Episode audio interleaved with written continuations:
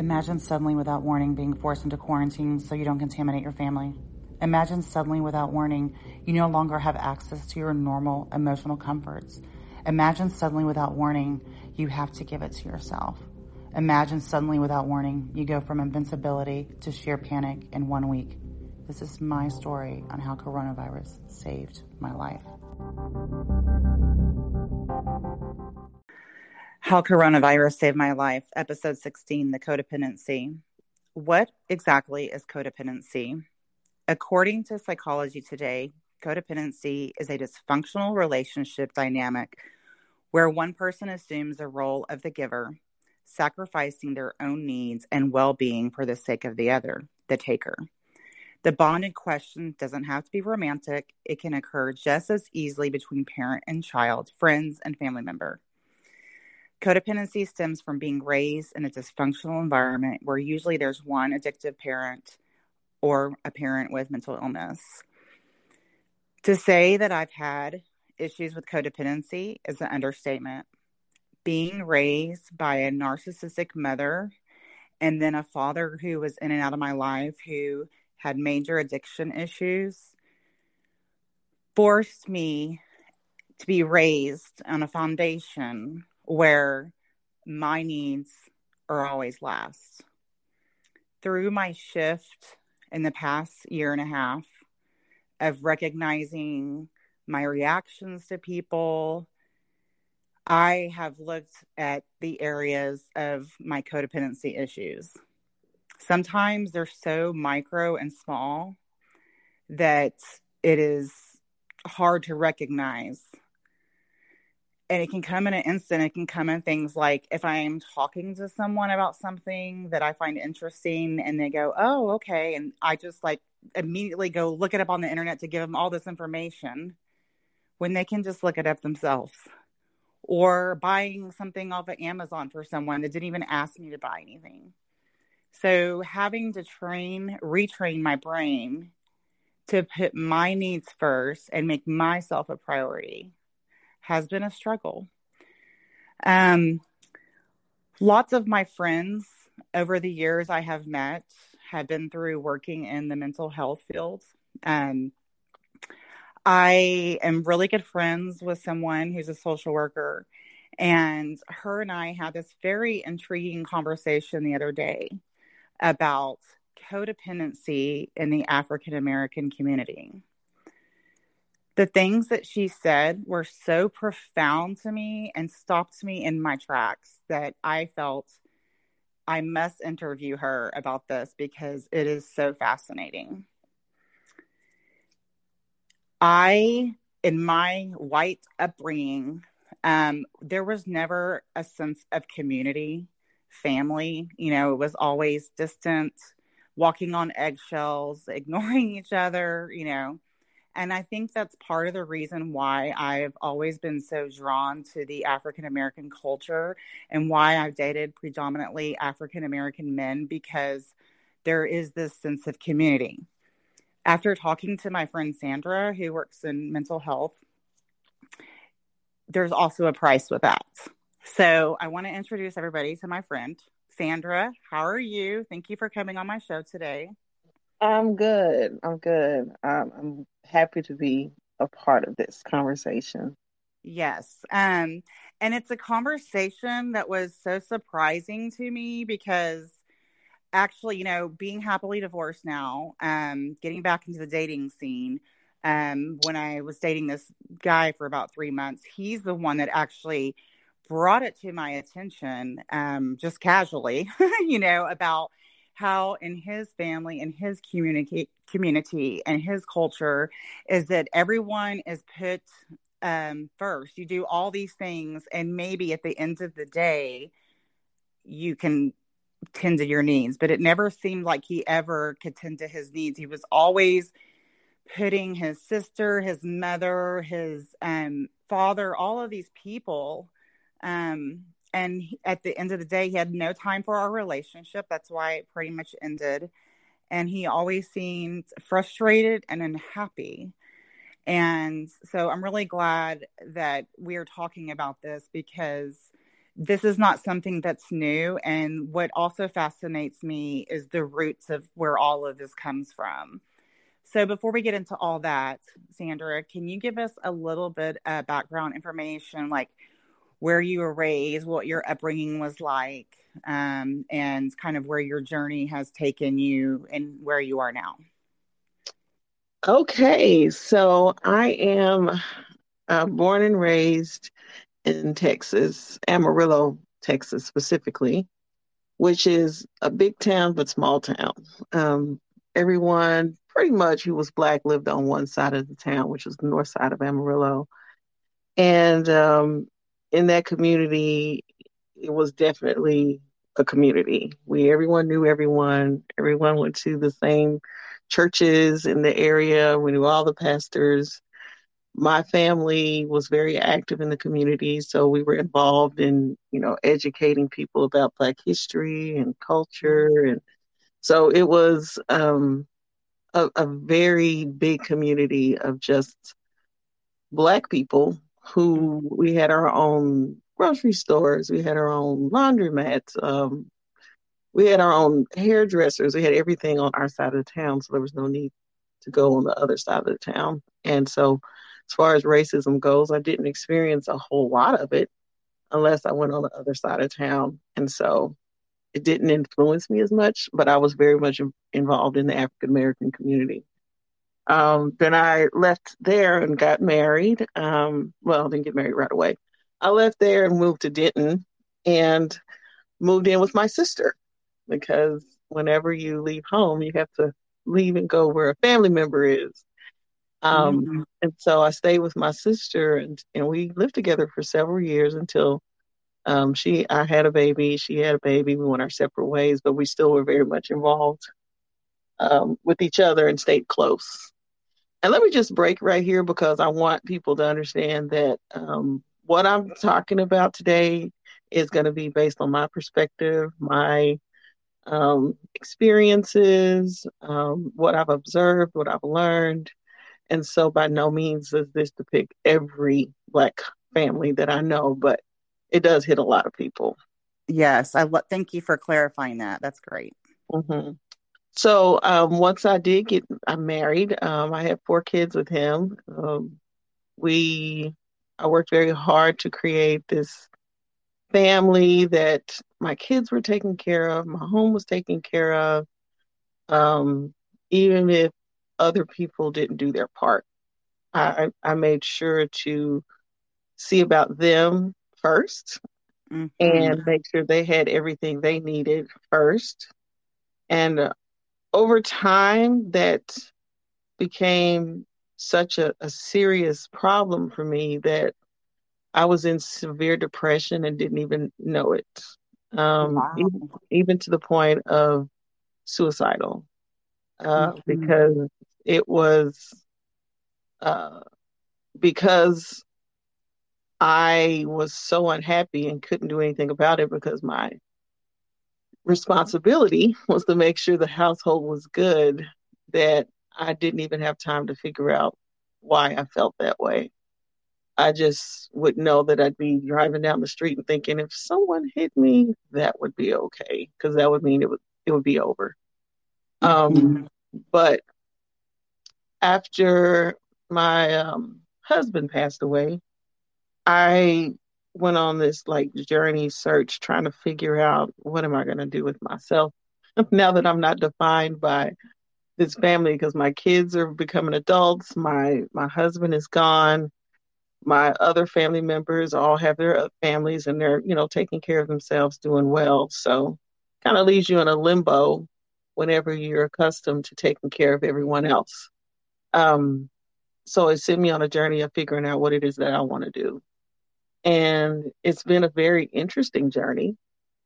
And it's been very difficult to not try to take over in areas that don't have anything to do with me um, mm-hmm. um, to allow my children to become who they want to become and um and and i think that it's been good because i've had to examine my whole perspective on life and choose start to choose me because really there's not a whole lot of other things to choose. So mm-hmm. my empty nesters is has been a, a serious thing and it's been more difficult than I thought it was going to be, but it's also been very um, eye opening and rewarding, really. So that's, you know, that's a general synopsis of my background. That I I love it. Were you talking about your kids? Uh, a friend of mine said recently, you know, she's having the same kind of shift of, you know, her son is an adult, you know, and can't she can't control certain things, you know. But so, but one thing that she said was, the more I involve myself, the more I'm responsible for the outcome. Mm-hmm. I thought that was like such a good quote she said. But that's that's true because we want to make all these decisions, but then when things go wrong, then we're trying to fix that. And if something else mm-hmm. goes wrong, we're trying to fix that. But if things go well, then we want to take, you know, like, hey, I did this for you, and mm-hmm. not allow them to have that. Uh, I guess that reward of doing something mm-hmm. well. Mm-hmm. mm-hmm we kind of take away something from our kids when we do that to them, especially the learning experience that they need mm-hmm. for further on down in their life. So, right, right. Because I mean, that's the way you learn is through experiences, whether you want to call them mistakes or the wrong decision. I mean, to me, nothing is wrong or right. It just is or leads you to a different way or shows you you know this is not your path you know mm-hmm. or you need to take a different route or whatever because people that i consider wise and smart are people that have been through a lot of stuff in their life, you know, and have exactly over, had overcome adversity. Like that's super highly attractive to me is that people that have overcome adversity and they're the wisest ones. You don't learn by not having any sort of trials and tribulations, you know? Yeah, exactly. You really you need that and to take a step back and allow your child to fail or to succeed. Um, mm-hmm. It's really hard to do, especially when you've um, raised this family that was really enmeshed. Uh, mm-hmm. Yes. So you have been very enmeshed. Everything you do is with the family. Everywhere you go is with the family. Yeah. Um, that's and and then they have a hard time doing things by themselves. Mm-hmm. Um, because we've been so enmeshed for so long. Yes, so. yes, yes. I and that that guy that I dated, you know, I just he's great. I love him, you know. But he I mean, he lived in on a street where all of his family had all had all these houses, like his next door neighbor was his cousin. Yeah. And to mm-hmm. me that was so bizarre because us white folk, we don't we spread out and stay away. Like we are like loners, you know. But you know, if you, it's like you know, we were talking the other day. The reason why I'm like, we have to talk about this subject is because I was like asking you, like, did this come from the slave days, like this whole enmeshment where everybody lived together? Absolutely. Um, really, because you talk about codependency, but realistically, I believe that codependency is what helped us survive because mm-hmm. we only had each other. We we had to fight for each other. We had to stand up for each other. We wow. had to protect each other um, because there was no law that was going to help us. So there mm. there was nothing that helped us but us. And so there's this this whole thought process is that we have to support each other, you know. So even with the spirit of reciprocity, um, like I have money now, so and you don't, I'm going to mm-hmm. give you my money, even though I don't have very much, because the next time I need something, then you'll be there for me. So it, I don't have to do anything to get it besides, you know, ask and tell you I really need it. And, you know, if I have it, I, I there's this huge guilt that comes over you if you don't give it. But if you if you do give it, then you know that the next time that I'm down and out, which is coming, you know, that's the whole thought process. I'm gonna mm-hmm. have my down and out times are coming. Then when you have something, then you can do it for me. So the the spirit of that reciprocity you give you keep my kids while i work and then i keep your kids while you work because um, black women have always worked always mm-hmm, mm-hmm, mm-hmm. back when they were having this movement so the, the white women could work black women were working we were working outside of the home and so we had to figure out how to make sure our home was cared for, our kids were cared for. We were able to go to work. We were able to make sure everybody had something to eat. That was a community affair because we had to help each other in order to survive. Yeah, I mean, when you talk about this, I just all I all I feel is like fight and flight, like just there's survival mode. You know, it's like, you know, I know like the very first guy I ever had sex with, um, was African American, and you know he was considered a player, you know, because he, you know, did all, you know, was dating all these girls and having sex with all these girls, and I used to think, wow, what a jerk, you know, but he was 14 like I was, and his mom worked full time and his older sister was angry because she was raising him in this small apartment and he was just looking for love like everybody else was. Mm-hmm. yeah. Yeah. And so in order to get his needs met he did it the only way he knew how. Mm-hmm. because there was no one to teach him anything else right. So. yeah. Yeah. Right. Because his dad wasn't you know i don't even know if he knew his dad but you know that's just so fascinating like and you hear that's a lot like you hear a lot of that like with african american especially like males like the mom was always working mm-hmm. and you know the sister was raising. I don't know. I just i see and hear that a lot you know it's, it's fascinating. Is so let me ask you like when you're working are you are you just working working working are you thinking about man i wish i was home with my kids like what kind of goes through your mind well, I was definitely one that worked while my kids were little. Um, mm-hmm. And I wanted to be at home and I was exhausted. Yeah. and yeah. I was exhausted.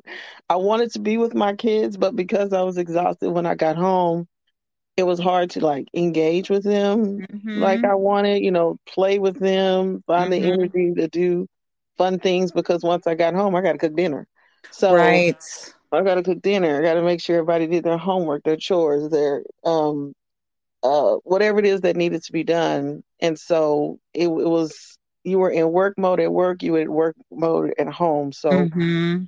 yeah, you you I I wanted to be home with my yeah. kids. I, and I was kind of angry with my husband because he was he was at home with kids and and he blamed me for not being there. Mm. And, you know, he was upset with me because I didn't have the energy to engage with him either. Mm-hmm. Um, so it, it was very, it's difficult because you're sacrificing to make sure your family has their needs met. Mm-hmm. But you're you're blamed because you're not yeah. able to meet your yeah. needs. right, right, and and then you know you're like in this fight or flight all the time, and then you can only go on for and you so you can't meet anybody's needs especially your own and i mm-hmm. can see why people would be depressed and have suicidal thoughts because where do you go with that where do you exactly. go from that you know yeah and it and it's it's like it's never ending. It just continues and continues. Mm-hmm. And you know, I, obviously, I know that it doesn't continue continue now because my youngest just turned eighteen. So, mm-hmm. of the seven children that I raised, I got them all up out of well, sort of out of the house. That's a whole nother story. Mm-hmm. Listen, that'll be epi- another episode. We'll talk about that. That's um, a whole parenting adults. yes, yeah, exactly, exactly. Let me ask you this, Sandra. So when you're okay, so this whole like thing that's ingrained, okay, is it something that's just taught through behavior, like your parents doing that too, that everybody just doing it, or is it something that's spoken? Is it both? Is like it's how both. it's both? It's, it's both because like growing up, you're taught, you know, you help your brother because he needs you, or wow, um, you're taught you you do this because I do that. You know, it, it's taught. Mm. You are told these things as well as you see it. Because in my home, uh, my mother took care of the neighborhood, so wow, people stayed with us. Like, mm. and there's this whole thing with play cousins, uh, godmama, god brother, god sister. Mm-hmm, mm-hmm, you know, mm-hmm. they become family. So um, we had a whole family, and she had like six kids, and my mom had five. So she came and stayed with us because she was moving from another city and she needed somewhere to stay. And instantly, I got play cousins um, who are still cu- called cousin today. You know, yeah, so they're yeah. still considered family. Um, so once you know you bring someone into your your, I guess, into the family, into the neighborhood, into the community, they have a special place and so you attend to their needs as well. So it's not even just taking care of your immediate family, you're taking care of people outside of your home. And, you know, it, it's a blessing to her because she has so many people who love her, mm-hmm. who want to be there for now in her elderly years. Mm-hmm. And, you know, so, but that's what we're supposed to do. That, yeah. That's one of those things that's taught. It's like, I took care of you and your kids and your family when y'all are down and out. And now that I'm older, your kids are coming around, checking on me, bringing me food. So that it, it continues. It's passed on and passed on through mm. the actions, through words, deeds, all of that. So, yeah, you're definitely, it's a culture. It's basically a culture of how we live our lives. Wow. Wow. That is just fascinating. Does, I mean, does anyone ever stop and like go, what do I need to do to take care of myself first? Like, is that, I mean, would that just be like the most shocking? Like, what is the consequence of that? Or does that not even a thought anybody would have? No, there's absolutely a consequence to that. Oh. So the person that steps out and says, because it happens. So that's mm-hmm. why I mm-hmm. say this is not every single person, every single mm-hmm. black person. So there are people who decide to take care of themselves physically, take vacations, mm-hmm. um, you know, separate themselves from the rest of the community and only take care of their family. They're called bougie. Sadiddy. Really? Sadiddy. Yeah. Sadiddy? Yeah, Sadiddy. that sounds so white when I said Sadiddy. Um, um, I don't even know what that means. What does that mean? Bougie? Uh, like I've heard bougie. So what does bougie mean? Bougie uppity. Oh, okay. Um, so that person is uppity. Like you, you can't be here for nobody else. Oh, you just want to. Oh, you just gonna go to do your own thing. Mm-hmm. Um. Oh, oh, that's how you're gonna act. You know. So yeah, there, there's definitely a negative connotation to a person who separates themselves, chooses to live their own lives, and and if they got a little bit of money, mm-hmm. oh yeah, they really bougie. oh my gosh. wow. You oh, you being bougie now. Okay, well you go on you go on do your thing then. And we're gonna go over here. Mm-hmm. That's interesting because like okay, so like my like foundation like childhood programming is like, you know, I did have, I guess you could say bougie, you know, white relatives and you know, I didn't like them just because they were racist and they were very st- they weren't authentic. You know, for just from the time I was a little kid, I never really enjoyed them because I never liked hanging out with them on holidays because it was they were just not authentic. And then as I've shifted, I can I and that was sort of in my mind like success. Like in my programming says, if you're a millionaire, if you're successful like this and own businesses, you are not a good person. And so I've had to retrain my brain like you absolutely can be a good person and be successful. That's not the norm, you know. You can be totally successful and be a good person. And now I'm a business owner and I'm kind of changing that game for myself and my brain. So is so is is is it money that's looked at as bougie or just like also like success? Like is what is success like to to the community? Well, success is a person who has money, money, mm-hmm. um, and is doing well on their own. So that's why, like, when you see is some rappers, some people, some black people who do succeed, um, they struggle I've heard many say they struggle because family members, extended family, reach out for that mm-hmm. money. Mm-hmm. Like they're they're coming at you. If you got a little mm-hmm. bit of money, they they're coming at you, and the expectation is because you have money. Like I said before, because you have money, I need help with something, so you mm-hmm. should you should help me. You got plenty of money, you can help me. I, am just asking for a thousand dollars. That's wow. That's, that's nothing to you. Wow. So you're yeah. expected to share every single thing you have. Like yes. wow. Yes. And so that's why I said a lot of um like rappers, artists, you know, businessmen and all that, they struggle with that particular aspect of going back home. Is because you go back home, you got a little money, you flossing, then mm-hmm. you got some money to give. You can you can help the community out. You can help us out. Wow. Um, because you have it now. So they struggle with that of cutting off because they have to cut certain people off because there's never going to be enough that you can give. Right, right. To and satisfy just, everyone that yeah. wants something from you. Yeah, and I wonder like how many like one hit wonders why they were one hit wonders because they were felt so much shame and guilt about being successful. Right. And then they like bottom themselves out trying to help everybody else out. And now they Mhm. can't do any more of what they were doing because you know it costs money to make money. So Mhm. um, they are busy trying to give out and help out. And I'm not saying all, but they, I've heard some artists struggle with this particular aspect of success. And Mhm. then yeah, dealing with relatives, family members, community members, you know, their old friends from high school, you know, Yeah, it's yeah. never ending, you know, it's never ending. Right. the- That's just so interesting. So, so definitely, your setting boundaries is like not is frowned upon. Like if you're Mm. trying to set boundaries. oh, yeah. Setting boundaries, people, oh that is really tough. Oh. You set a solid boundary, hmm oh, that's when you really get ostracized of, you know, Mhm. uh, sh- she's too good for us. Mhm. Um, she's funny, funny acting. That's a big one. Oh wow, wow, funny acting. Oh my gosh, I love Oh, it. oh, you acting funny. Oh, you gonna be funny acting. Oh my god! Oh my gosh!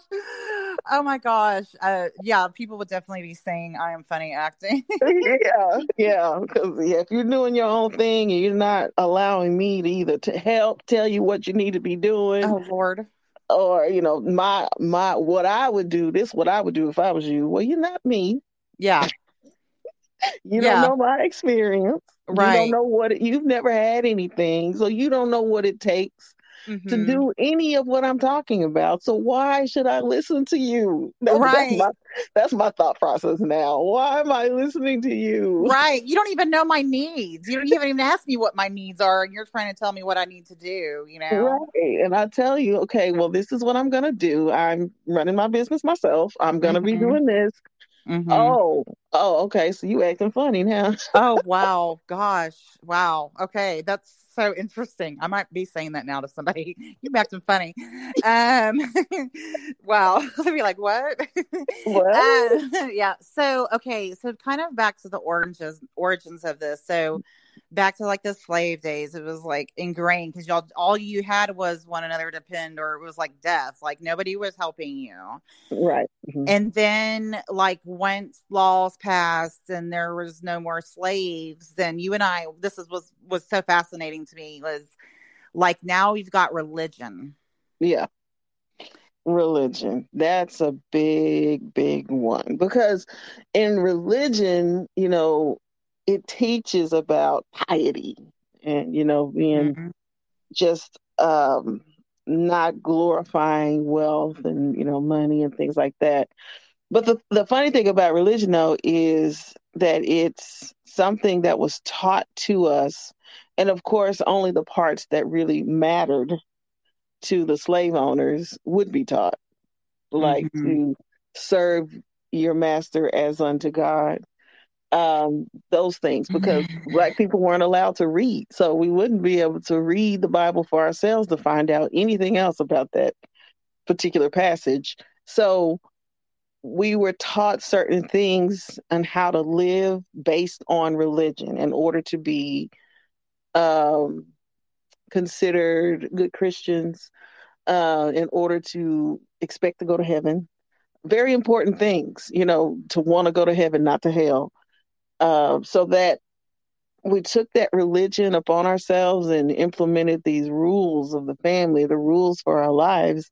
And we only had a portion of the Bible, the the part that said that Mhm. we were supposed to serve and be subservient.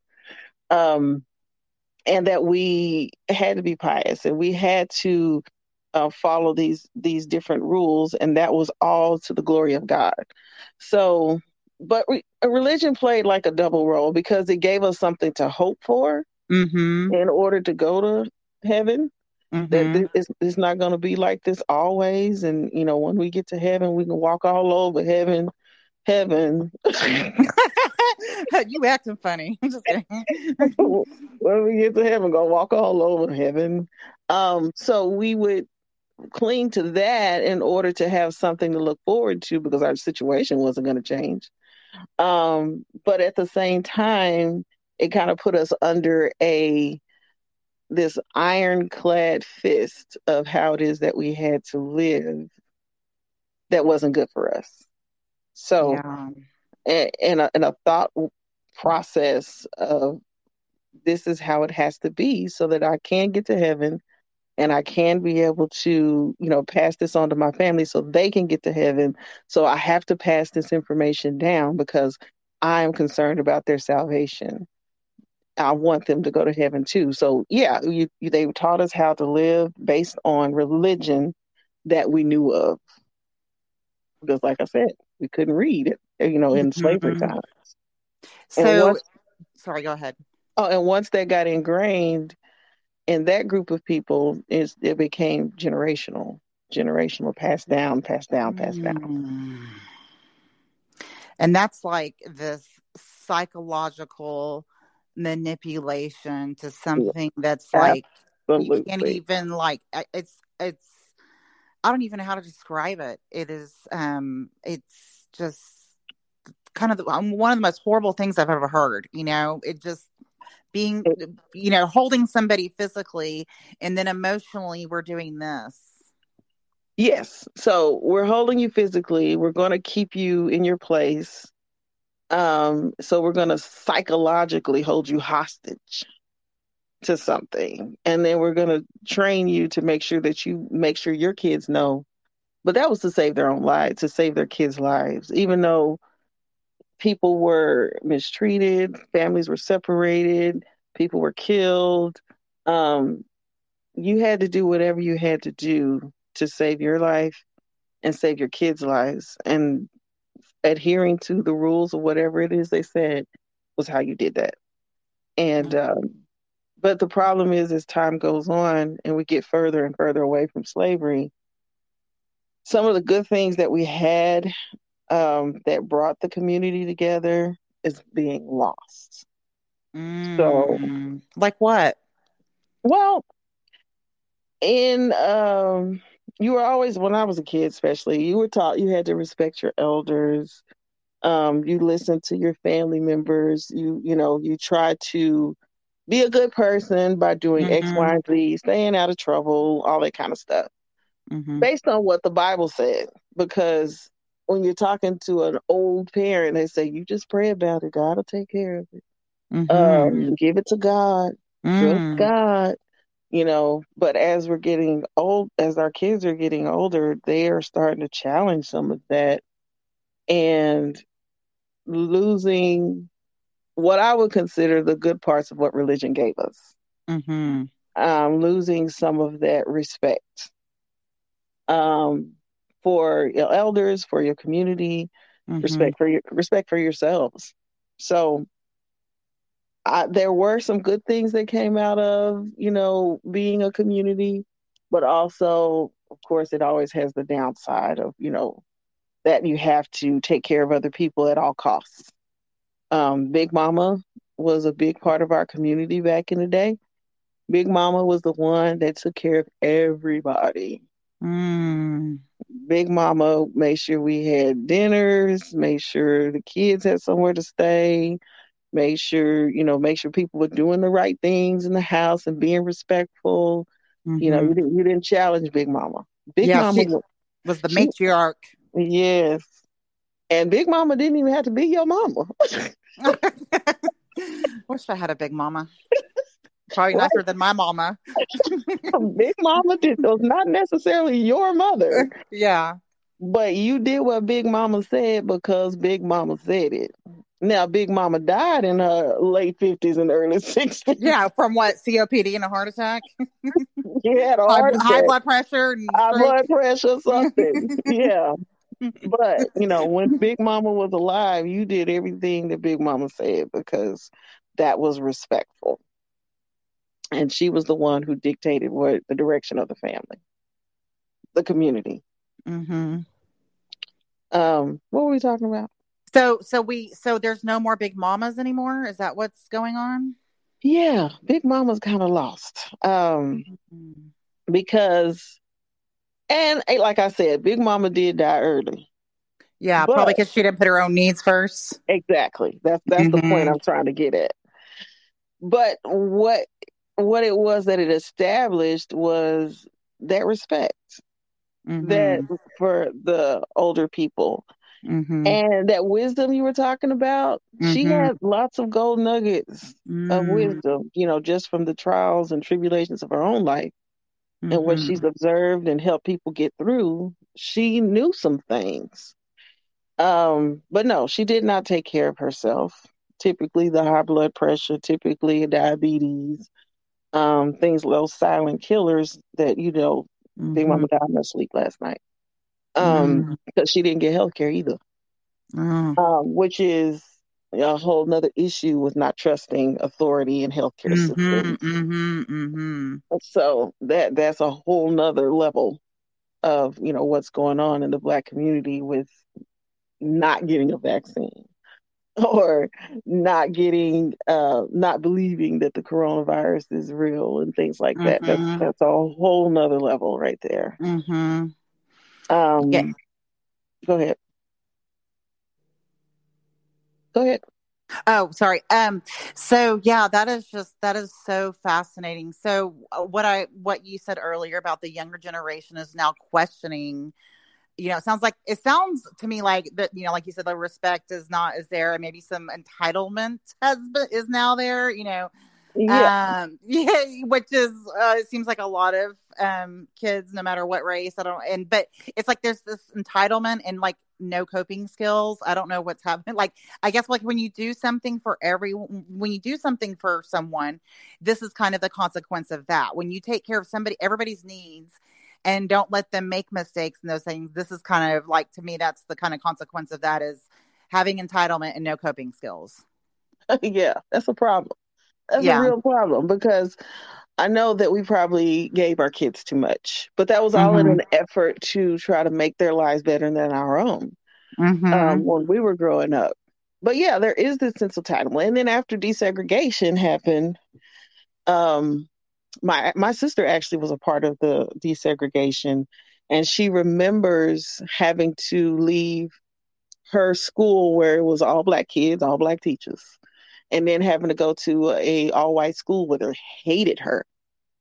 She said it was the worst experience of her life. Oh my goodness. was having to go from being loved because they would cook like lunches were um warm ham and cheese sandwiches and they would have Mhm. green beans and you know good food Yeah. they would have really good food. And then she was going to the public school system on the other side of the town where they were having like little mini pizzas and things like that. So um, that was a big transition. And having to be bused, of course. Mhm. And then the teachers didn't like her, the kids didn't like her, no one wanted her there. Wow. It was the worst experience. She hated having to go to another school. But with desegregation happened, um, black people got to see how other people live, Right. which was different from how we live. Mhm. And then they saw that um, their white friends get to have this and get to go have do that, and they, you know, they got to take care of Mhm. their their own needs. It was totally different from what home looked like, which looked good. And so then they start to question, well, why am I giving up my toys? Yeah. And this kid over here gets to keep all their toys, and they have a lot of toys. I have two toys, and I have to give up one. And they have 10 toys, and they get to have all their toys.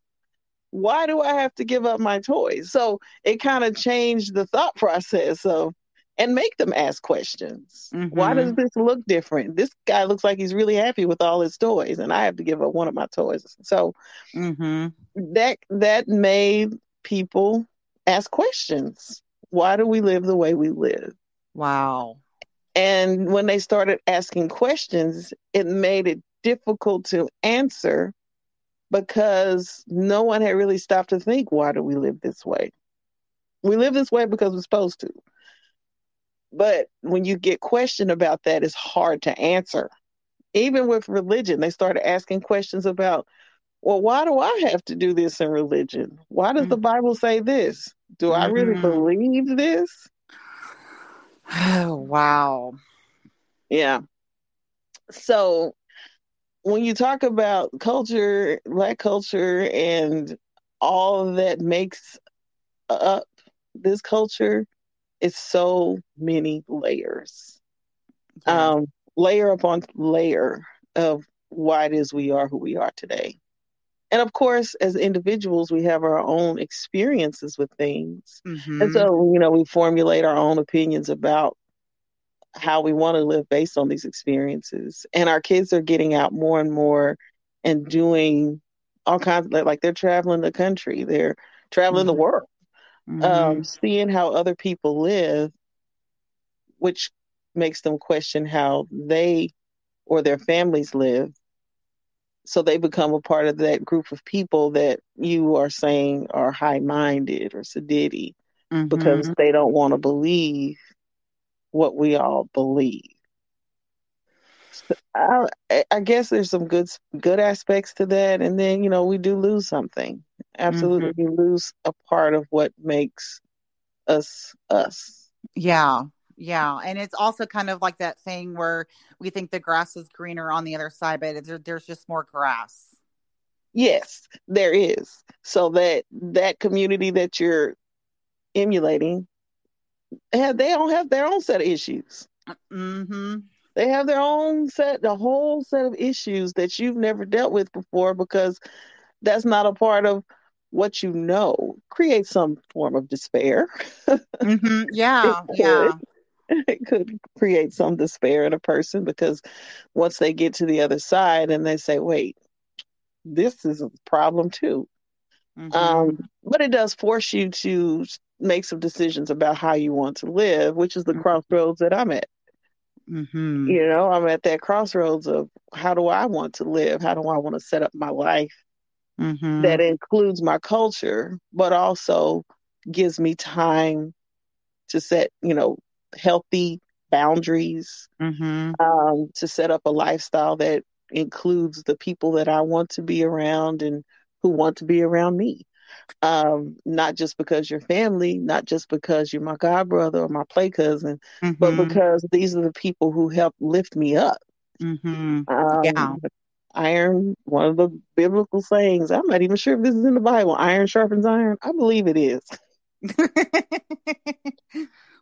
iron sharpens iron. So why would I hang around with people who have nothing mm-hmm. and who don't want nothing? Not just not have anything, but not don't want anything better for themselves. Mm-hmm. But I want to be around people who do want better for themselves and who are reaching for those goals and working diligently to get there so that I can be the success that I want to be. And that's not always going to be people from my own culture. Right, right, right. That's going to branch out to all kinds of people. Really, when you start looking at people from that perspective, um, which once again goes back to you don't want to be around your people or you don't want to help mm-hmm. your people or you mm-hmm. don't want to and it's not true. I'm helping my people in another way. I want to do it by example. Right right. And and like when you don't want to help your people. I mean that's just like guilt trip emotional blackmail which has probably been ingrained as well. You know what yes. i mean? Yes. A- absolutely. It is a, a form of blackmail to say it is your duty and responsibility to do all of these things for other people because you have because you're doing better. And I'm actually struggling with that with my kids as well because I'm trying to give them that sense of community, mm-hmm. but at mm-hmm. the same time, I'm trying to help them be more autonomous, which is kind of dichotomous. I mean, mm-hmm. uh-huh. yeah.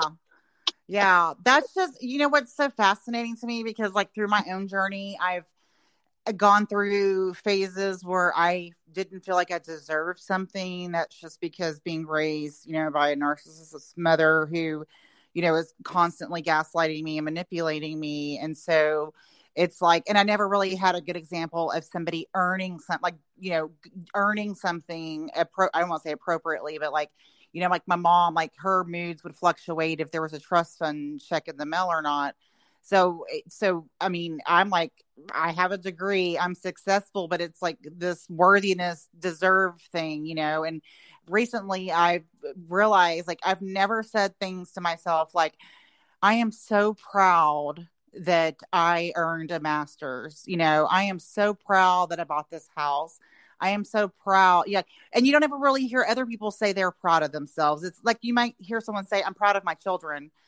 Well, you know, like what are you proud of? Like you're like so it's also it's also this sort of what I'm hearing too is similar to mine, is like this worthiness, deservability is like, you know, like has anybody in your community, your family said, Sandra, I am so proud of you. Look at where you've come, how far you've come. Look at you. You've done all of these things. Like, does anybody ever say that? Yeah, actually, they do because they know where I came from. Yeah. So, I mean, my family, they were not poor family. Mm-hmm. We had we had everything.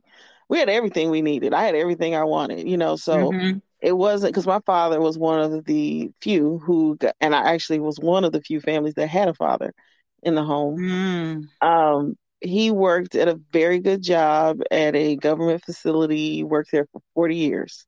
Mm. Um, so he was able to provide for us always. But when I left home, um, I struggled. mm.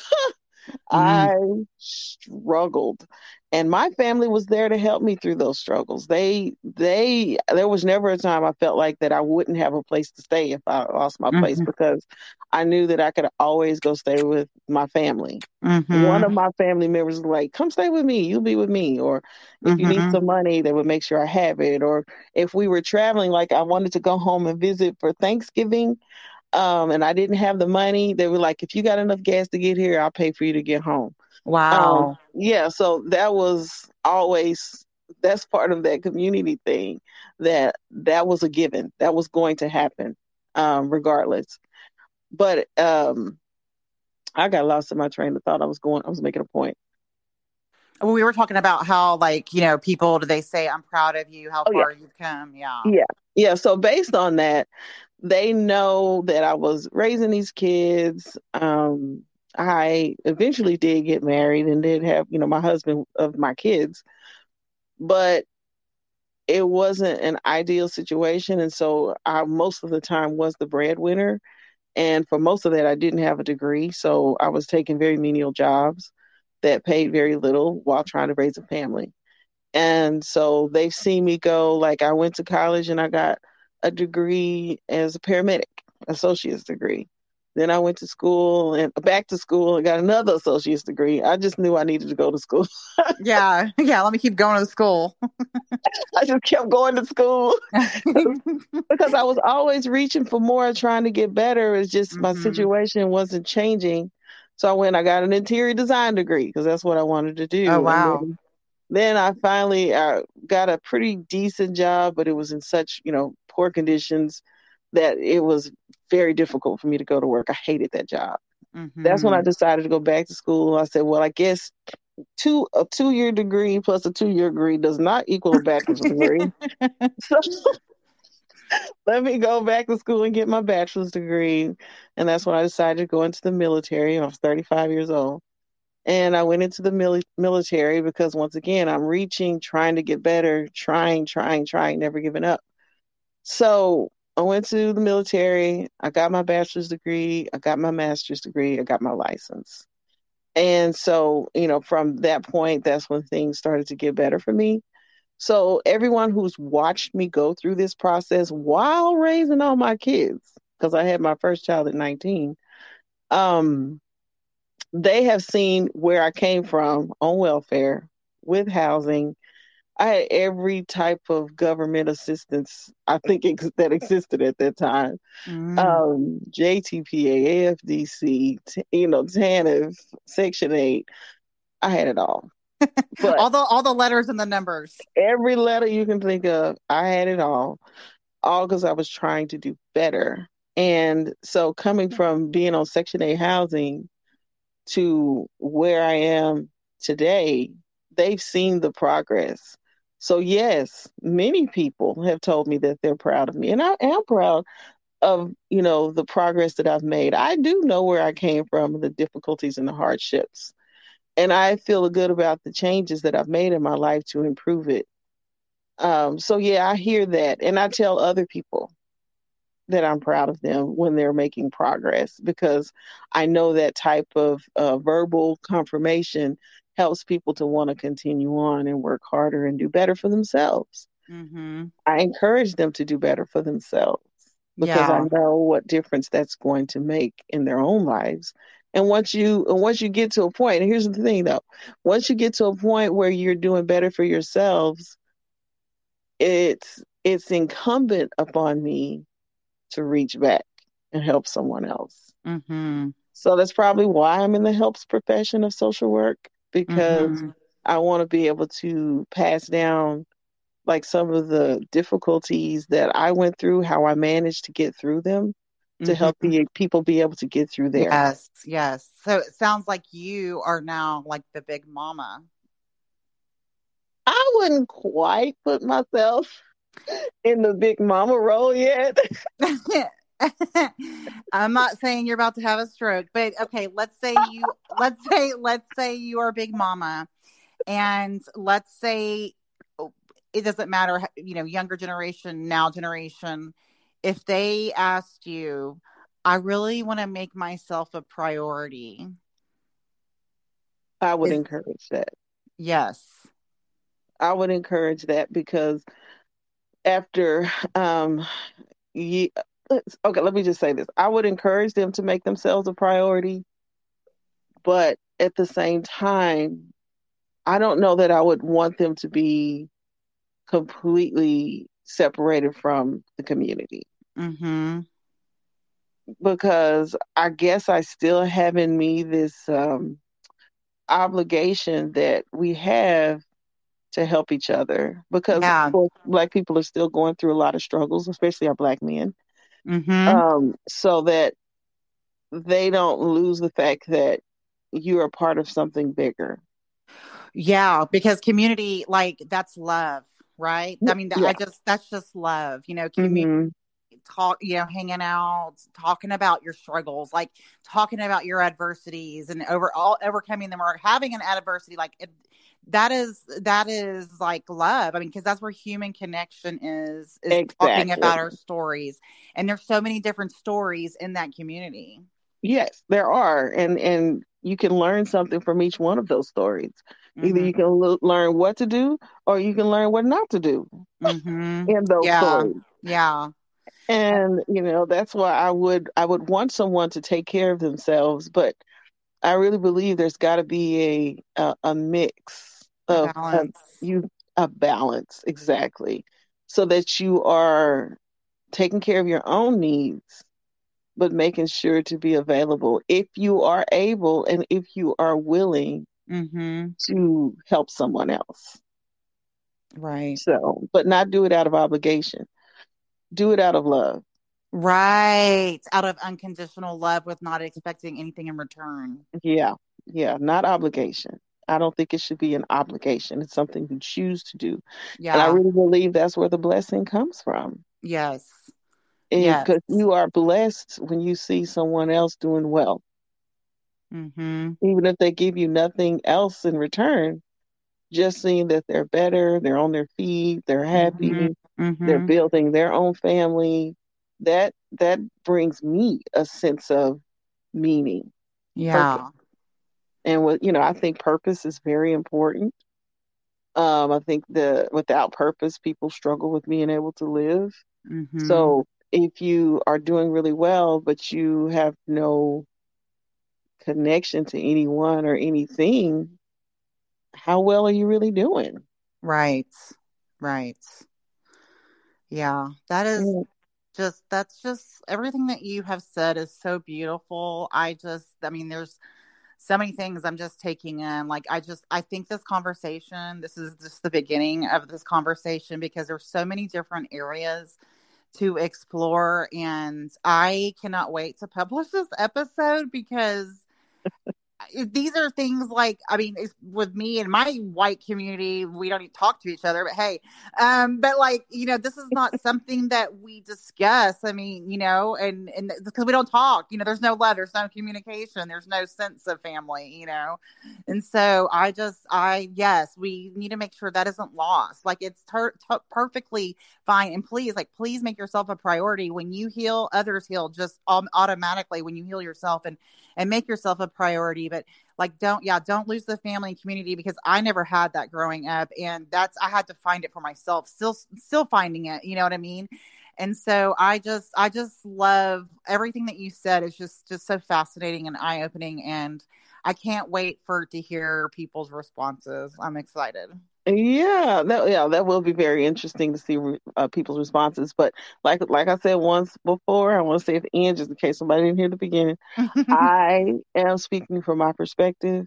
By no means should you take this information and believe that you know black people because everybody's experience is a little different. Right. So, um, I think that's a very insulting thing for someone to say they read something, heard something, so they know what it's mm-hmm. like for yeah. black people. Exactly. That is, that is insulting because you you don't know me, you don't know my experience, you don't know where I come from, which mm-hmm. may not be what from where you um, read it or heard it.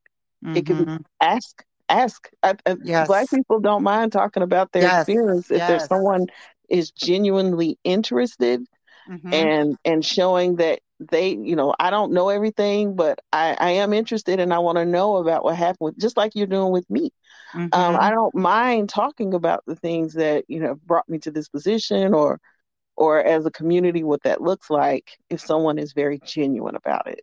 Yes, yeah, and I, you just a light bulbs going off in my head because growing up, I could never ask questions about anything, or I was, you know, psychologically tortured, you know, mm-hmm. um, or all hell would rain down on me. So like, I didn't speak very much as a child. I was quiet, meek, and mild. Um, but now as an adult, I mean, that's all I do is ask questions because I want to know the answer to everything. Like, why is it this? Why or something? That, but I love how you said it's based on individual experience because yeah i mean it everything's different everyone has their own experience like my sister and i you know we both have the same father but we have different experiences and so even in the same family you know so mm-hmm. it's it's all just so fascinating well sandra thank you so much for for letting me ask you these questions i have probably a thousand more later on but I love you so much. I'm so happy you're my friend. You're just awesome. Thank you. I'm so happy to be your friend as well. So I enjoy talking with you and I appreciate you asking the question so we can educate the public a little bit more on the African American culture and why we are where we are. So yeah, that, that, that's a great opportunity. Yes, awesome. Thank you so much. Have a great day. You too. Bye bye.